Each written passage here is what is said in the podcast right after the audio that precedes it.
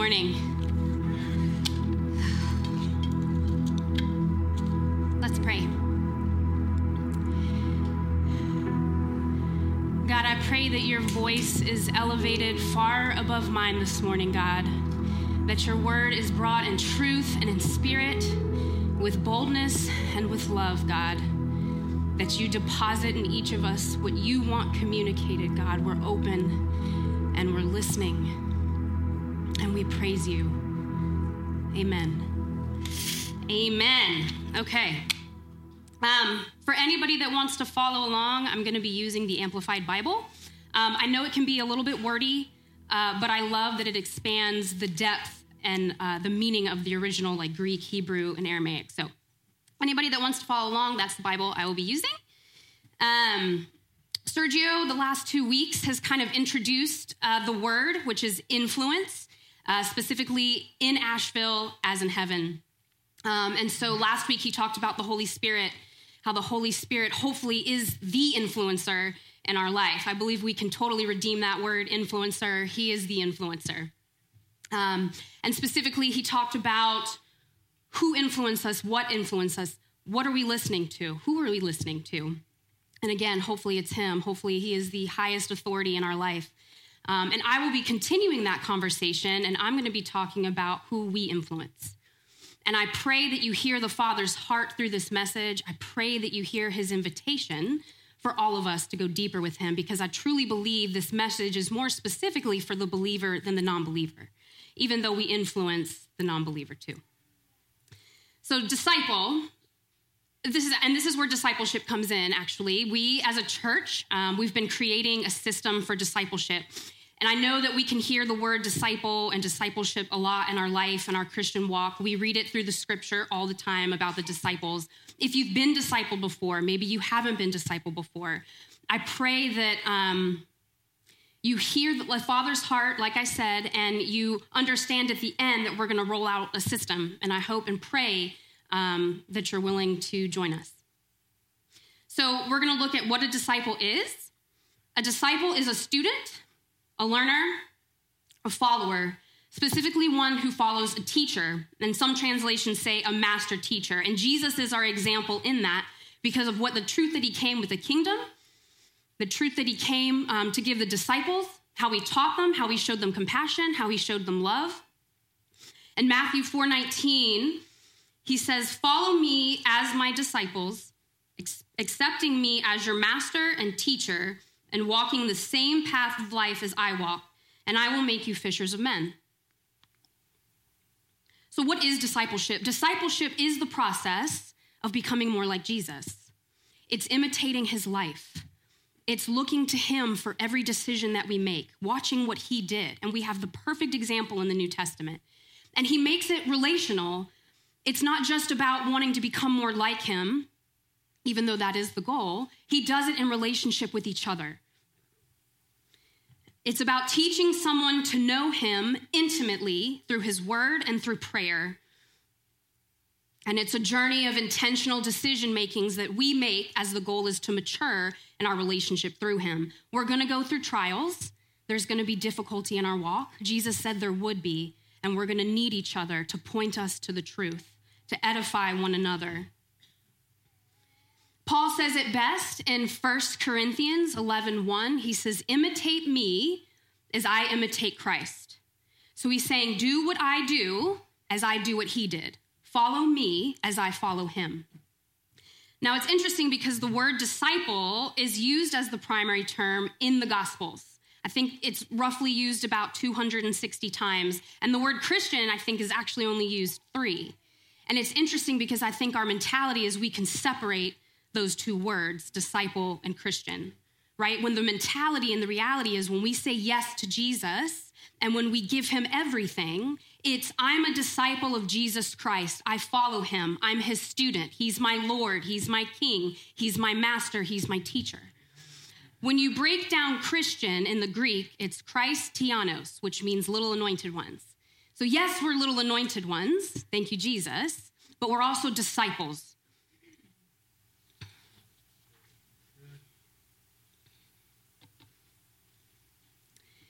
It's important that we know that anybody that's from the pulpit here, it's not their responsibility necessarily to feed us.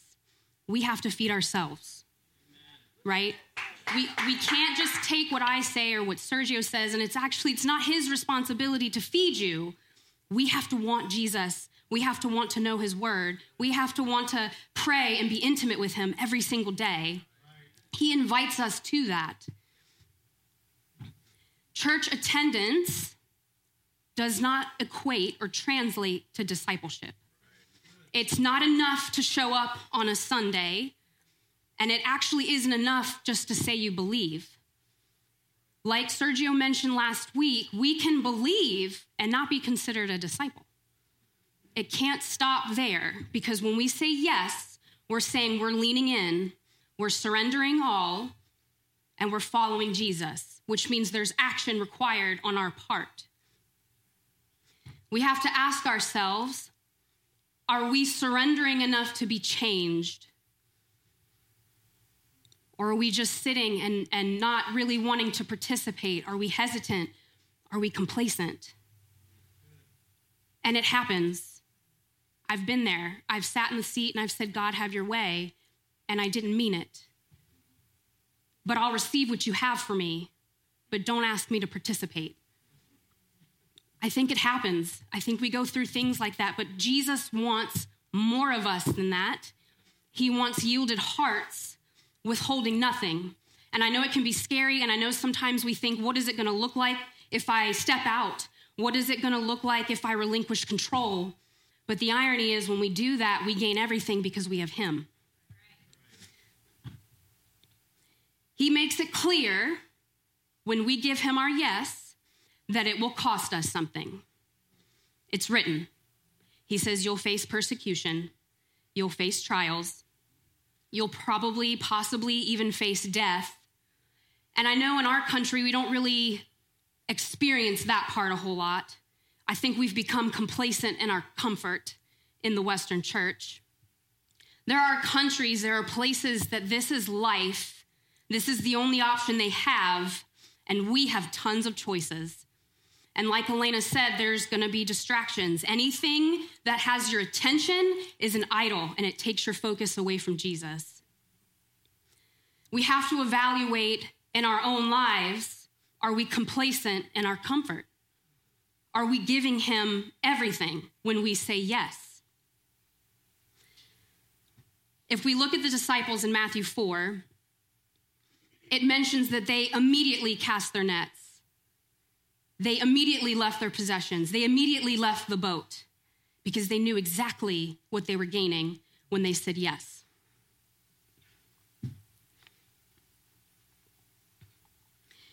There's a cost if we choose not to follow Jesus, though. So there's a cost either way. When we say yes, when we choose Him, He says, yes, there will be hardship. But if we don't choose Him, or we just stop at believing, there's a danger of hardened hearts. There's a danger of complacency. There's a danger of even eternal separation for anybody that might be teetering or is unsure or doesn't believe and accept him, who he is, and what his position is. There's no middle ground. And especially in today's church and today's world, we can't afford to be complacent and undecided because people need the one true living God, the one who breathes and speaks and life is created, the one who sent his son to die for us, to go to hell, to resurrect, to be seated so that we're seated with him, chooses us. He chooses to partner with us. That's how much he loves us. And I pray that we're all willing to step in and accept his invitation because the world needs it. And He does it through us. He chooses to do it through us. He doesn't have to, but He's good and He'll keep pursuing and wooing, and He's waiting for our yes. We're going to read Luke 9 23. And he was saying to them all, If anyone wishes to follow me as my disciple, he must deny himself, set aside selfish interests, and take up his cross daily expressing a willingness to endure whatever may come and follow me. believing in me, conforming to my example in living, and if need be, suffering or perhaps dying because of faith in me. For whoever wishes to save his life in this world will eventually lose it through death. But whoever loses his life in this world for my sake, he is the one who will save it from the consequences of sin and separation from God. Now, I know we hear this a lot deny yourself, take up your cross daily. Jesus is saying this is something we must be willing to do. And it looks like saying no to self indulgence, self reliance, and completely being reliant upon Him. Luke 14, 26 through 33. He's addressing the crowds. They're following him. They've seen him do miracles, they've seen him do wonderful things. Um, and he's addressing them, and he's almost kind of like holding a boundary or drawing a line if you want to continue to follow him. And he says, If anyone comes to me and does not hate his own father and mother and wife and children and brothers and sisters, yes, even his own life, in the sense of indifference or relative disregard for them in, compar- in comparison with his attitude toward God, he cannot be my disciple. For which one of you, when he wants to build a watchtower, does not first sit down and calculate the cost to see if he has enough to finish it? Otherwise, when he has laid a foundation and us unable to finish it, all who see it begin to ridicule him, saying, This man began to build and was not able to finish. Or what king, when he sets out to meet another king in battle, will not first sit down and consider whether he is strong enough with 10,000 men to encounter the one who is coming against him with 20,000? Or else, if he feels he is not powerful enough, while the other king is still far distance away, he sends an envoy and asks for terms of peace. So then, none of you can be my disciple who does not carefully consider the cost and then for my sake give up all his own possessions. So he's emphasizing this and he's saying that we have to understand what we're committing to when we say yes. We have to understand so that we don't just jump in. He's saying there's a follow through despite persecution, despite our circumstances, because when we follow through and we run our race, the Father is glorified. People will see him and want him. And so when he's addressing the crowds, he's making that very crystal clear. Will you count the cost? Do you understand what you're committing to? I'm going to kind of contrast Matthew 10 37 because he says hate and then he says love. He who loves their father and mother more than me is not worthy of me. And he who loves his son or daughter more than me is not worthy of me. So again, he's, he's, he's asking us to position him above everything and everyone in our life. Okay? He's a God of family. He's not saying to be negligent. He's just saying we have to position him and we have to love him more. He comes first. There's an order, there's the foundation in our relationship. And scripture before that even says he comes with the sword, which indicates division of belief and unbelief. Sometimes that means there's a house divided. So the hate and the love contrast is just basically pointing to loyalty are we loyal to Him? Are we putting Him first in our life? Despite family members or friends that may disagree, they may disown us for our choice. He's saying He must come first. Now, Jesus talks about a cost individually when we give our, our yes. He's talked about you have to kill your flesh. He wants you to understand that there is a follow through, um, that people may hate you for saying yes to Him. But he also gives us a commandment that addresses us relationally. And in John 13 34, he says, I am giving you a new commandment that you love one another. Just as I have loved you, so you too are to love one another. By this, everyone will know that you are my disciples, if you have love and unselfish concern for one another all of us are connected in this room because we choose to come to this church and we choose to exalt Jesus' name together.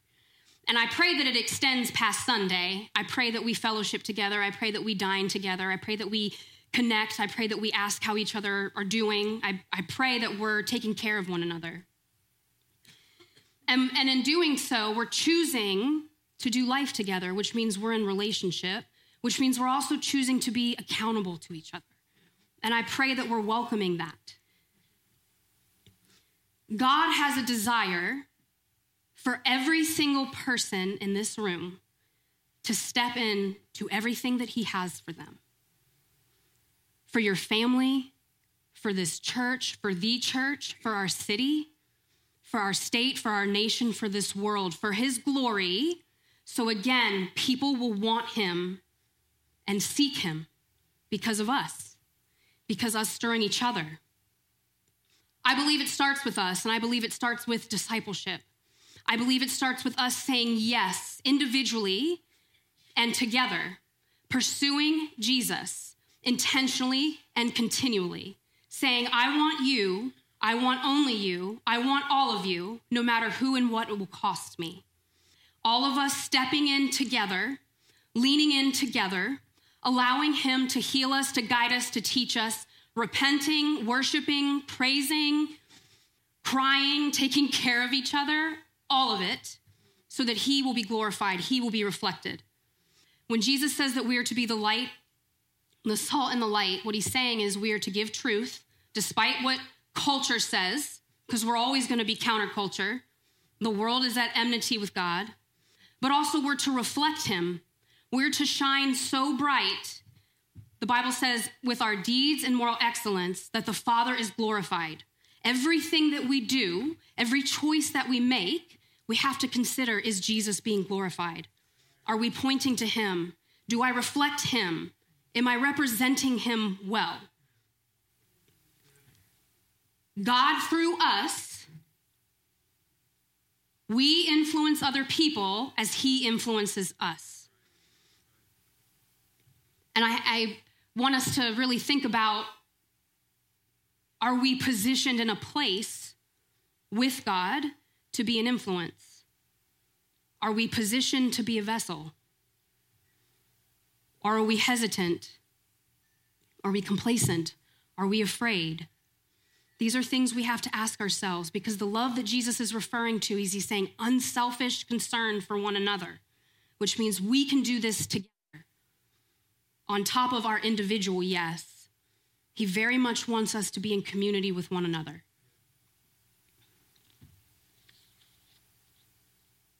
Matthew 28, 19 through 20, the Great Commission. We all know this one. Go, and some translations say, as you go, which means it's a directive. Don't wait. As you're living life, we need to be doing this. Make disciples of all nations, help the people to learn of me, believe in me, and obey my words, baptizing them in the name of the Father and of the Son and of the Holy Spirit, teaching them to observe everything that I have commanded you. And lo, I am with you always, remaining with you perpetually, regardless of circumstances, on, on every occasion, even to the end of the age. So that's a call. We want to be disciples who make disciples, who make disciples, who make disciples. And it's the Spirit who empowers us to do so. We need the Holy Spirit to guide us. He's the one who helps us live out our walk and empower us to look exactly like Jesus. It's through him that we learn how to live in his power and his authority. He is good.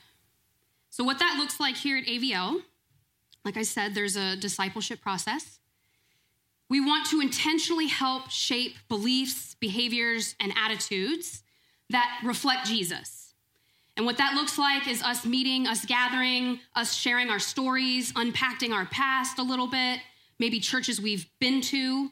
Um, and, it, and, and, it all bring our questions to meetings. And um, it's all about our current life state, what our struggles are, what we bring to the table. It's not therapy, but we do bring our current state and our questions and our life struggles to discipleship. Um, we're not asking for perfection. It is a journey. We all come from different backgrounds, different understandings, different experiences. We all have different gifting, even sin, but there's room for all of that. Um, there's room for all of that when we talk about our past, when we talk about what Jesus means to us today. We want to create a safe space for people to be honest and accountable. We can be honest about our current state, but the accountability positions us to take action. We have a choice, and we should want to be challenged and convicted on this walk because it's all about being molded to his image. We also want mature believers leading. This doesn't mean that they have it all figured out by any means. It just means they are walking with the Lord and they are their whole entire life, they're trying to give everything to Jesus. And they might just have a little bit more experience doing this. So, some things that will be addressed our family, you know, our husbands leading by example. Are they the spiritual lead in the, in the household? Our, our parents, uh, spouses, showing respect towards each other? Is there dedication to the family? When we work and when we give, are we good stewards of what God has given us? Are we using wisdom with those choices? When we serve, are we consistent? Are we dependable? Are we reliable? When we worship, are we worshiping publicly and privately and joyfully? Are we using God's gift with humility? Do we sin less? Are we making sure we have accountability and relationship in our lives? Are we being imitators of Christ, trying to look like him in everything we do? Do we represent him well? Are we teachable? Do we remain faithful even in trials, even when there's difficulty? Are we running our race? Are we keeping salvation and eternity at the forefront of our minds? Are we slow to speak? Are we good listeners? Are we listening to understand? All of these things and more will be addressed. We also have a God Through You course, and we also have crews. Um, those are really great discipleship touch points, and we encourage you to continue to do those things and, and to attend them. But what discipleship does is it's more of an intimate one on one setting man with a man, woman with a woman, sometimes even couples with couples. And it really allows and gives room to your individual walk with God. So if you want to be discipled, if you have been discipled, that's okay because we, we all need discipleship. So I ask that you pray and consider. But if you're interested, there's a QR code that will pop up on the screen. It'll take you to a form. You'll answer a few questions and then we'll meet with you. We'll we'll meet with you. We'll get more information, and then we'll um, we'll get somebody from the executive team to follow up with you. So we'll just give a minute for that.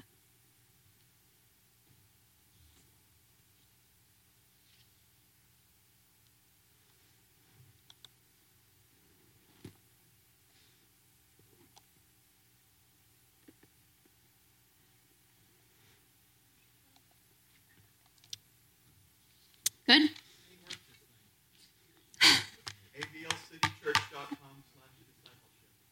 Thanks, Jeremy. In the app. Yes, Sergio just mentioned it's also in the app. When you go to the app, you open it up, there should be a home screen. I think there's like a section for discipleship. Even on the website, you can click that and it'll go to the form.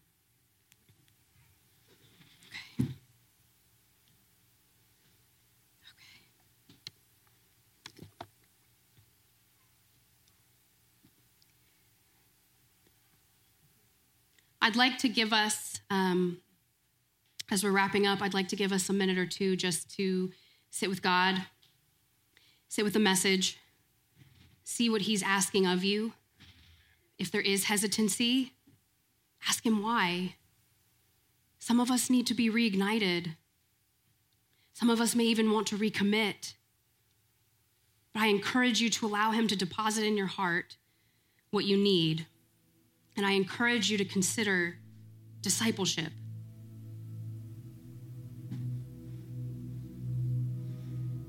God, we welcome you in this place, God. Our ears are open, our hearts are open, God. And we ask that you speak to us. Let us know what you want from us.